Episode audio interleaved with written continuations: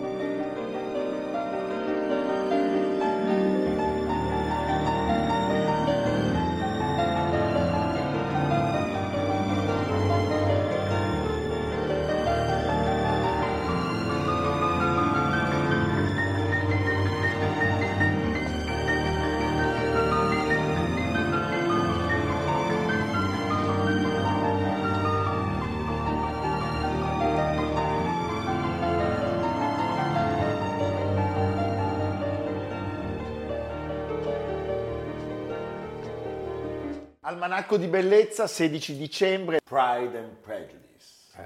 Eh. Eh? Orgoglio e pregiudizio, caro Leonardo. Sì, l'abbiamo visto in questo film eh, molto di successo di Joe Wright con Kira Knightley, Donald Sutherland, Judy Dench, perché diciamo stiamo parlando di Jane Austen. Stiamo parlando di Jane Austen, imperscrutabile e misteriosa, rimarrà sempre. Questo di lei diceva Virginia Woolf. Virginia Woolf la ammirava molto, tanto perché amava molto le donne, anche le donne in letteratura. Beh, certo. E poi... Anche perché voleva amare un po' se stessa. E poi perché aveva la stessa freddezza, perché Jane Austen era una sorta di entomologa sì, dell'animo umano. Dell'animo umano. E... Della sua processione quotidiana. Sì, eh? e in un momento di passaggio della storia d'Inghilterra eh, alla fine del Settecento l'Inghilterra rinuncia alla schiavitù. Proprio grazie alla schiavitù che diventa ricchissima l'Inghilterra con queste gigantesche mansion no? certo. costruite proprio grazie alla Giamaica, al commercio, alle tratte. Oggi è il suo compleanno, 1775, 16 dicembre, nasce a Steventon, sì, la sua vita si... Siamo nel sud dell'Inghilterra. La sua vita si svolge tutta nelle campagne inglesi. Diranno di lei, scriveva col frustino in mano. Perché, è, a parte poche, così, eh, pochi passaggi a Londra, per il resto la sua vita si svolge appunto in questa Inghilterra di provincia, che è un'Inghilterra molto interessante. Molto interessante. Devo dire, è anche abbastanza interessante ritrovare il solito pastore sì. Il padre è un pastore anglicano. Non nel senso delle pecore. No, però è, sono pastore sempre, di uomini. È, succede spesso che i figli dei pastori poi siano dei, dei, creativi e degli artisti molto interessanti, perché non è la prima volta no. che ci capita. Eh? Sì. Abbiamo... Anche perché il pastore spesso era la persona più saggia. Eh beh, certo. Quindi era anche insomma, una figura importante. E anche qui famiglia molto numerosa. Sì. Abbiamo congedato il pubblico ieri con gli undici figli del povero Fermer.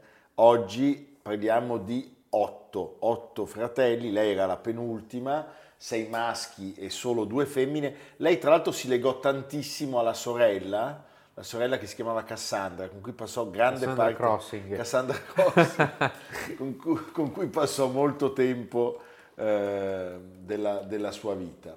Beh, sì, lei è una, è una, vera illuminista, nel senso che eh, appunto analizza in modo molto, molto preciso i rapporti la, nella società eh, tra eh, personalità, tra psicologia e morale, tra individuo e società. E società. Si prende gioco, ad esempio nel romanzo L'abbazia di Northanger, si prende gioco di quella moda che allora andava per la maggiore, da Horace Walpole in poi, del romanzo gotico, certo. the Gothic Horror Classic. E, e quindi quel, era quel mondo di castelli, di tempeste, eh, di atmosfere cupe. Che ha creato poi molto tempo dopo il neogotico in architettura. Sì, o anche Frankenstein Jr. Certo. E doveva essere una ragazza eh, allegra, il fratello la descrive molto puntualmente, dice una ragazza alta, graziosa, molto allegra. Beh, lei raccontava, raccontava, anche del mondo che aveva, che aveva, vissuto, perché c'è qualcosa di autobiografico, cioè lei stessa si era trovata in, questo, in questa crudele eh, giostra eh, di apparenze, di buoni matrimoni, certo. di, di borghesia che nasceva e di aristocrazia che non voleva mollare la presa. E, però appunto analizza i grandi, grandi protagoniste sono donne nei suoi, nei suoi romanzi e sono donne che cercano di emanciparsi dalla convenzione attraverso l'esplosione del sentimento. Sì, certo. Ed è per quello che ancora oggi questi romanzi vengono letti e resistono al e tempo. Resistono, resistono al tempo. Perché raccontano di un'eterna, di, di un'eterna contrapposizione tra eh, la libertà, il, eh, l'individualità e invece la morale, il, la società del tempo, no? il, certo. la gabbia in cui sei costretto. C'è una, una, precisa attenzione, non è balzacchiana. No, non è romantica, di vista... perché poi non è che lascia andare... No, niente. Sì. È tutto molto calcolato. Non c'è l'esplosione del sentimento fine a e se non stesso. è balzacchiana neanche quantitativamente, perché ne scrive solo sei. Sì. Però però, muore a 42 anni. Muore a 42 anni, ma non, non sarebbe arrivata certo a, a, a, riempire gli scaffali, diciamo. Eh? Allora, lei pubblicava in forma anonima, solo dopo la sua morte, quando escono Persuasione e l'Abbazia di Northanger, è il, proprio il fratello, quello che l'aveva descritta come una ragazza sveglia, di buona conversazione, carina, alta e tante altre belle cose, rivela al mondo che l'autrice di quei, di quei testi di così grande successo appunto era Jane Austen. Il ritratto che le fa Cassandra, prego la regia, invece non ci mostra una donna particolarmente interessante, ma forse Cassandra non era, non era un'ottima pittrice. Non è rimasta la storia, no. non è Angelica Kaufman. No, ecco. no. allora, lei cosa fa? Parla con ironia, arguzia dei personaggi che popolano questa campagna inglese, sono anche perfetti di cinematografia calligrafica. Sì, tu prima hai citato Balzac, in realtà c'è qualcosa di simile, nel senso che le descrizioni sono molto dettagliate, cioè sì. la, la, l'analisi dei personaggi è molto ricca eh, e e l'ironia anche, è un'ironia quasi no, spietata, quasi come spietata. se osservasse delle formiche. Sì. Eh, e poi ecco, forse l'aspetto che la rende ancora oggi così, così amata, così letta, è la sua esplorazione dell'universo femminile. Cioè, lei ha come centro di tutte le sue indagini, infine, la donna. La donna che proprio allora cominciava a emanciparsi Ricordiamo alcuni titoli 1811, Sense and Sensibility, Ragione e Sentimento, 1813, Pride and Prejudice, Orgoglio e Pregiudizio, eh, che ha avuto un successo enorme, enorme. quante riduzioni televisive. Cioè, tutto, dappertutto. 1814, Mansfield Park, poi Emma, che è uno dei suoi capolavori, Persuasion, uscito postumo, forse è l'opera più ricca, eh, più, più, più sottile. Sense and Sensibility, Ragione e Sentimento, il 95 di Ang Lee con Emma Thompson, Hugh Grant, è un po' il primo di questi eh, film che negli ultimi anni si sono succeduti quasi ogni anno, ogni due anni, su, sui, tratti da, dai, da, dalle opere di Jane Austen, tutti certo. ambientati ovviamente nella campagna inglese con grande sfoggio di ville e di, e, e di, di, e di verde. Prego la regia. Good God, Willoughby! Will you not shake hands with me? You do, Miss Marianne? Willoughby, what is the matter? Why have you not come to see me? Were you not in London? Have you not received my letters? Yes, I had the pleasure of receiving an information you were so good as to send me. For heaven's sake, Willoughby. Tell me what is wrong. You, I'm most obliged. If you will excuse me, I must rejoin my party. Ecco, c'è una certa contrapposizione tra questa campagna ridente e la città nei suoi romanzi. Questo è un altro tema. Cioè, lei è chiaramente schierata. Eh, C'è anche da dire che allora la campagna, cioè il sistema inglese, è molto diverso da quello nostro, Sì, certo, dove lo noi- sviluppo è cittadino, lo sviluppo urbano. eh, lì le, le- le ville, che sono poi le eredi dei castelli, Certo. sono il nucleo del possedimento della ricchezza. Cioè la vita si svolgeva quasi tutta in campagna e poi c'erano quelle noiose case tutte uguali di Belgravia dove si andava ogni tanto Certo. per stare in società. per stare in società, anche se devo dirti che poi un altro motivo del suo successo è che per raggiungere la felicità lei ci narra che sia necessario superare l'egoismo dei ricchi in qualche modo e l'avidità dei nobili e quindi questo la rende sempre molto attuale. Beh, era una donna intelligente e quindi aveva un sense of humor molto sviluppato. Ecco, non si sa praticamente nulla della sua vita privata e sentimentale. E forse è meglio così. Era una gran nubile, Eh. è stata sempre in famiglia. Devo dire che non c'è molta allegria avere lì la sorella che si chiama Cassandra. Oddio. Che la ritrae Eh, che la ritrae male. Male. Male, mamma mia. è... eh, È come avere un fratello che si chiama Laoconte sì, veramente. o Tiresia E possiamo anche dire che... o Pandora. Pandora, certo. per quanto riguarda invece il matrimonio, che tanto lei ha raccontato nei suoi romanzi, lei ebbe a dire le donne sole hanno una spaventosa tendenza a essere povere e questo è un fortissimo argomento a favore del matrimonio. Quindi era- devo dire, era molto simpatica. eh? Un ultimo contributo, sempre il cinema ci aiuta.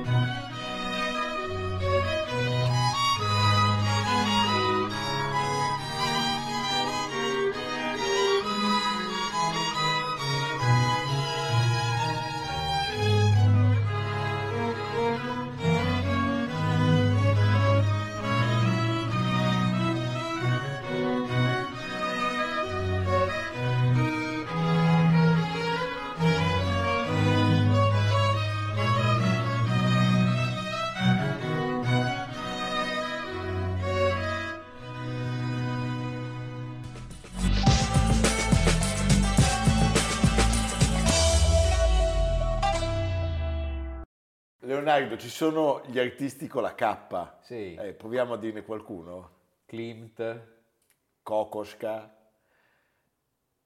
Kupka, Kupka, Cristo, no, è con la C. Kubin, Aspetta, eh, Cunellis è con la K. Cunellis. Cunellis è con la K, va bene. Kubin. Cubin, il, il famosissimo cubo di Eh, Cubin, c'è- eh, certo, va bene. No, il- Poi c'è Kafka, ma è uno è scrittore. uno scrittore, sì, è vero. Poi ci sono i fratelli Karamazov. Karamazov, ma, no, ma quello è uno scritto. Senti, il 16 dicembre del 1866 Sì. nasce a Mosca il pittore Vassili Kandinsky. E, e- e più russo di lui non si può. Quando sei pittore e russo, questa cosa te la trascini, non ne esci più. Sì. Cioè è- è- riemerge costantemente. Sì, anche se, lasciami dire, Cioè l'altro, l'altro K che non abbiamo citato, Klee, Klee, gli è differentissimo. beh, eh, siderale distanza. Anche se, Paul la- anche se sono insieme Sì, in ma- tanta parte della loro vita. Ma un'altra storia. Ma la, la- la Russia è, è un fiume carsico È un che fiume riaffiora carsico, costantemente. Però ci sono i pittori che dalla Russia non si distaccano mai neanche fisicamente e quelli che vanno un po' in giro. Lui fa parte della seconda categoria, anche perché gli piaceva il suo meticciato, le sue origini che arrivavano da mondi diversi. La Russia è una roba grossa, insomma. Poi Eh? cosa- cos'era la Russia di allora? Cioè prima della- delle mostruosità sovietiche era una Russia... C'erano le mostruosità zariste, Sì, però diciamo dal punto di vista del- dell'integrità era tutto intatto, cioè c'era da una parte il lusso eh, estremo Certo. e dall'altra parte però un mondo arcaico, contadino, autentico, però. No, assolutamente. superstizioso, miserabile. Io continuo a pensare alle, alle K. eh. Mi viene in mente il centroavanti che sta sempre in panchina della Fiorentina che si chiama Cocorin ed è stato anche in prigione. Senti, lui era di famiglia benestante, discendente dalla nobiltà moscovita, aveva sempre avuto una certa inclinazione al cosmopolitismo, Come Kempinski. come Kempinski. Vedi, con le K qua non finiamo più. Eh, lunghi soggiorni, devo dire, uno- un ragazzo fortunato in Italia Sì. e a Monaco di Baviera, dove poi sarebbero successe cose molto importanti. Anche se in realtà lui questo, questo amore per l'arte lo sviluppa proprio a Mosca, perché a Mosca erano arrivate queste vagonate, è, il caso di dirlo, Beh, diciamolo. di Monet e di impressionisti. Certo. Grazie cui- ai grandi mercanti, quelli grazie che ai- vediamo ai Puschi. Grazie ai grandi mercanti e, e collezionisti, per cui non potevi, se avevi un po' di sensibilità, non essere Certo. attirato dalla, dalla vecchia Europa. E molla tutto e va a Monaco. Va a Monaco, però prima di andarci, diciamolo, passa anche da Odessa. Passa da Odessa, Sempre- la madre era di Odessa. La madre era di Odessa, Quella della fierissimo. scalinata del tan, tan, tan, La corazzata Potiomkin. pam, pam, pam, pam. Lui era- L'occhio della madre. L'occhio della madre, il montaggio analogico. Eh, I suoi tratti asiatici, come il suo cognome che deriva dal fiume Konda, cioè parliamo della Siberia, eh, perché i suoi antenati appunto eh, si erano stanziati in quell'area nel Settecento. Eh, e poi addirittura le sue radici ancora più a est affondano in Mongolia, eh, presso Vabbè, ma tu cioè, vai sempre si avanti. va sempre più in là. eh. ce n'è che ce n'è. Presso la popolazione dei Tungusi. eh, chissà cosa bevevano. Chissà che fine hanno fatto Chissà- con Stalin. i ecco, mamma mia, mamma mia. Perché c'è ancora quel mondo meraviglioso no? di mille componenti diverse che poi sono state, sono state annullate Mm. dalla- da- dal Soviet. Ti dirò che quando si parla di Igor Stravinsky, connazionale, Scicchissimo. scicchissimo e meraviglioso, eh, si pensa sempre a Picasso, invece bisognerebbe essere un pochino più russo, centrici e pensare a Kandinsky. La sagra della primavera ci serve un po' per entrare nel mondo di questo, di questo grande artista.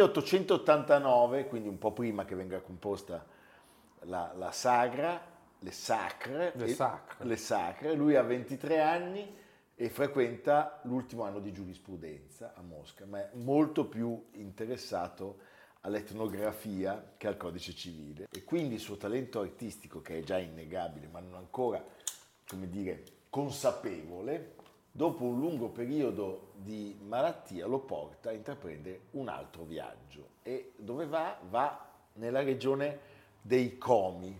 Sono le aree in cui si formava un altro personaggio che avrebbe avuto nella Russia di inizio Novecento un certo peso, cioè il monaco Gregorio Gregori- Rasputin. eh, certo, Eh, è proprio- veniva da quei posti veniva lì, dagli dove- Urali veniva eh? da posti incredibili. Non è una vacanza è un viaggio di studio che è finanziato dalla Società Imperiale di Scienze Naturali etnografia e antropologia Il National Geographic Eh, praticamente cioè, siamo a 800 km a nord-ovest di Mosca arriva fino a, a Vologda Sì. eh, ma ragazzi, Poi cosa succede? dove non ci sono più le linee ferroviarie Sì. e poi è costretto, è costretto, io credo fosse anche felice a navigare lungo il famoso fiume, viaggio iniziatico. eh, il fiume Suciona. Sì. Mamma mia, tu pensa che cos'è? le foreste, le paludi, per accedere a una zona rurale che rispetto a Mosca dove era partito ehm, è veramente un, un altro universo, completamente. Lui eh, in questo viaggio, che è un viaggio Da dell'anima, esploratore. da esploratore entra in contatto con, Con questi, mostri. ma no, dei, mostri sciamanici era- c'erano Chissà ancora si beveva, culti pagani grog. e poi fingendo o sostenendo di essere lì per fare una ricerca sulle abitudini di queste popolazioni entra nelle loro case lui ne parla anni dopo e dice ricordo ancora che entrando per la prima volta nelle sale di un'isba restai inchiodato di stupore davanti alle pitture sorprendenti che da ogni lato mi circondavano. Sì, una sorta di preistoria, sì, Eh, come dei se uno- bufali dipinti, come Bravissimo. nelle grotte di Altamira. Di Altamira, eh, o- cioè voglio dire, i camuni, eh, è andato, ha trovato anche lui, i suoi solo i camuni c'erano ancora, eh, le stufe enormi, le panche, gli armadi, erano tutti ricoperti da ornamenti primitivi, dai vari colori, quando infine penetrai nella camera mi trovai circondato da ogni parte dalla pittura, come se io stesso fossi entrato nella pittura. Pam! Lì scatta il click. Cioè, da, da Kandinsky avvocato si passa a Kandinsky artista. Sì. Un contributo.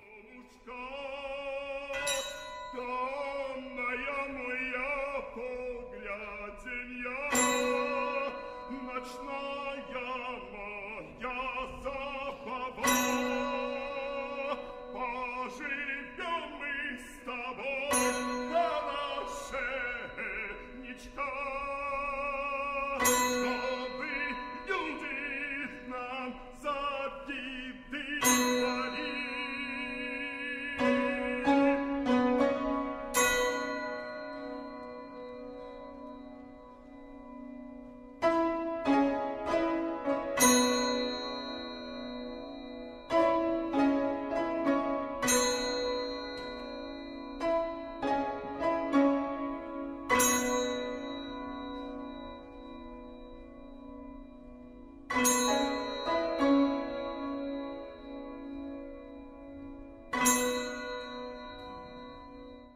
Tutto questo viaggio, È lui- colpa dello sciamano, quindi. colpa dello sciamano, lui tiene una conferenza all'Università di San Pietroburgo. Sì, come risultato di questi studi. Beh, certo, perché lui è, una- è gi- è già una celebrità eh, e sostanzialmente siamo... dicono, hai visto gli sciamani? Hai visto gli sciamani? No, è, è l'inizio, è l'inizio di quello che poi sarà il protagonista del periodo straordinario che voi potete vedere a Monaco, nella casa del pittore più distante che ci possa essere nell'universo, Lembach. è le- nella Leinbach House, Sì. vedete Almeno 100 opere. i Cavalieri sono. Blu, Sì. è, una- è un'esperienza iniziatica. Blauer-Reiter. Cioè se tu Sì, vai... perché lui molla tutto, va a Monaco, perché a questo punto dice ho visto lo sciamano, Sì, basta, basta. fare l'avvocato, quello che...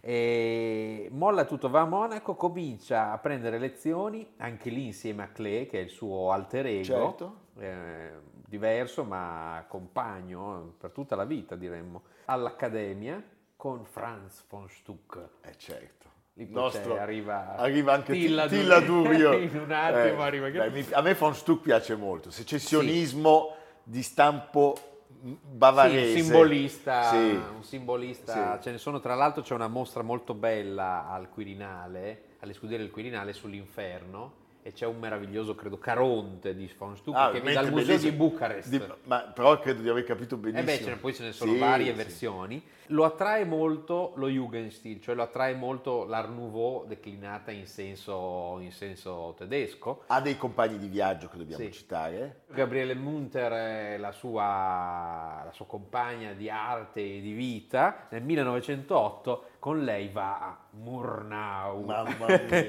che non è un brutto posto, eh, nella, campagna, nella campagna bavarese. Lì comincia a dipingere paesaggi, eh, mette a frutto tutto quello che ha imparato, gli artisti che allora erano considerati i più importanti, Matisse, Cézanne, quindi contrasti di colori. Comincia un suo stile che via via si rarefà fino ad arrivare all'astrazione. Che E- un'astrazione che parte da, un- da una fortissima impronta figurativa. sì, È un po' il percorso diverso, ma che fa anche Mondrian. Sì, è un percorso il suo in cui rimane sempre, a differenza di altri, un aspetto di misticismo, che è Certo, proprio che è proprio- frutto di quel viaggio là lisergico Posso dire che tra i- devono avergli dato un peyote così, peyote russo.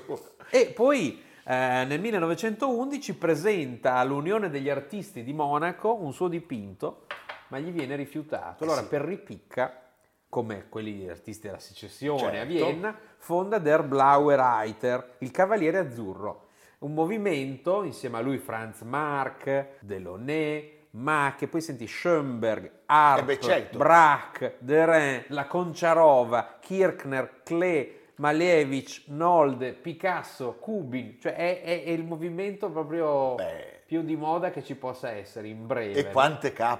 E quante K. Una cosa che si spegne poi nel giro di tre anni perché con la prima guerra mondiale questa meraviglia Fu. cosmopolita si annulla Certo. E che cos'è la- la- l'interesse di questo movimento, il Cavaliere Azzurro? Interesse per l'espressione del proprio inconscio, per l'arte che loro chiamano autentica, cioè quella dei bambini, dei naif, degli alienati. Questo è il punto di partenza, per- perché ognuno poi realizzi la propria, la propria aspirazione. Nel suo caso eh, insiste molto sulla musicalità dei colori, Certo, infatti c'è un rapporto fortissimo tra lui e, e- e Schoenberg. E il Bauhaus, a cui lui aderirà più avanti, deve molto a questa avventura. Assolutamente. Eh, tra l'altro, mh, un libro bellissimo, Florian Illies, 1913, il 25 novembre del 1913, perché è un libro su un anno, un libro bellissimo, al numero 36 di Millerstrasse a Monaco di Baviera, nel pieno del più bel crepuscolo mattutino, Kandinsky mette mano alla sua opera principale, la composizione settima, che A oggi Mosca. si trova alla Galleria Tretiakov di Mosca. Dopo cena monta sul telaio una gigantesca tela di due metri per tre, la sua opera più grande ancora oggi. Il mattino dopo, verso le 11, Gabriele Münter scatta la prima foto. Kandinsky ha delineato con rapide pennellate l'impianto complessivo del dipinto. Tre giorni ci mette a farlo, ma è un salto quantico per l'arte moderna. È l'opera di Kandinsky più significativa degli anni trascorsi a Monaco, la summa della sua astrazione, un fuoco d'artificio di forme e colori, un mondo esploso pieno di dinamismo e audaci concatenazioni, che per l'appunto richiese solo tre giorni di lavoro, a patto di aver passato 30 anni a riflettere sulla composizione e a dipingere prove. Beh, stupendo. E poi ci sarà un ritorno, ovviamente, con la prima guerra mondiale, torna in Russia, che lascerà poi cent'anni fa, nel 1921, in modo definitivo, riprenderà i contatti con Klee e andrà a insegnare al Bauhaus, prima a Weimar, poi a Dessau, passa a uno stile geometrico. e- Che è quello per cui è più noto.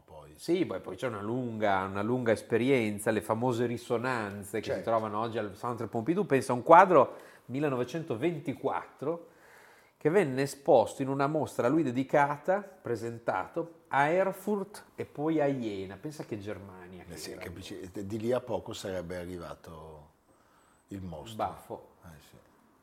Sempre a Monaco, tra l'altro. È tutto... Sì. Tanta bellezza porta Non era con servito sé... a molto Kandinsky. Eh no, purtroppo no.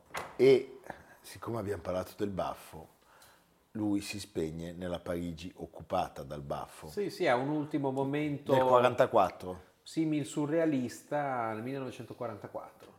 È interessante perché proprio in lui c'è, c'è sia questa aspirazione verso la- l'avanguardia che è un ricordo delle radici Ah, sì, del il primordio. Sì. Io adoro quel mondo pittorico della Leimbach House a Monaco perché vedi in fieri il suo percorso, capisci dove sta andando. All'Embacausa hai tutta la sua parabola, dalla ferrovia di Murnau dipinta fino alla stazione Sì, più stupendo, totale. stupendo, bellissimo, bellissimo, bellissimo. Quindi evviva Kandinsky, evviva, sì, evviva le K oggi, Sì. non, non quelle del baffo, che anche lì No. ce ne sono tante di K.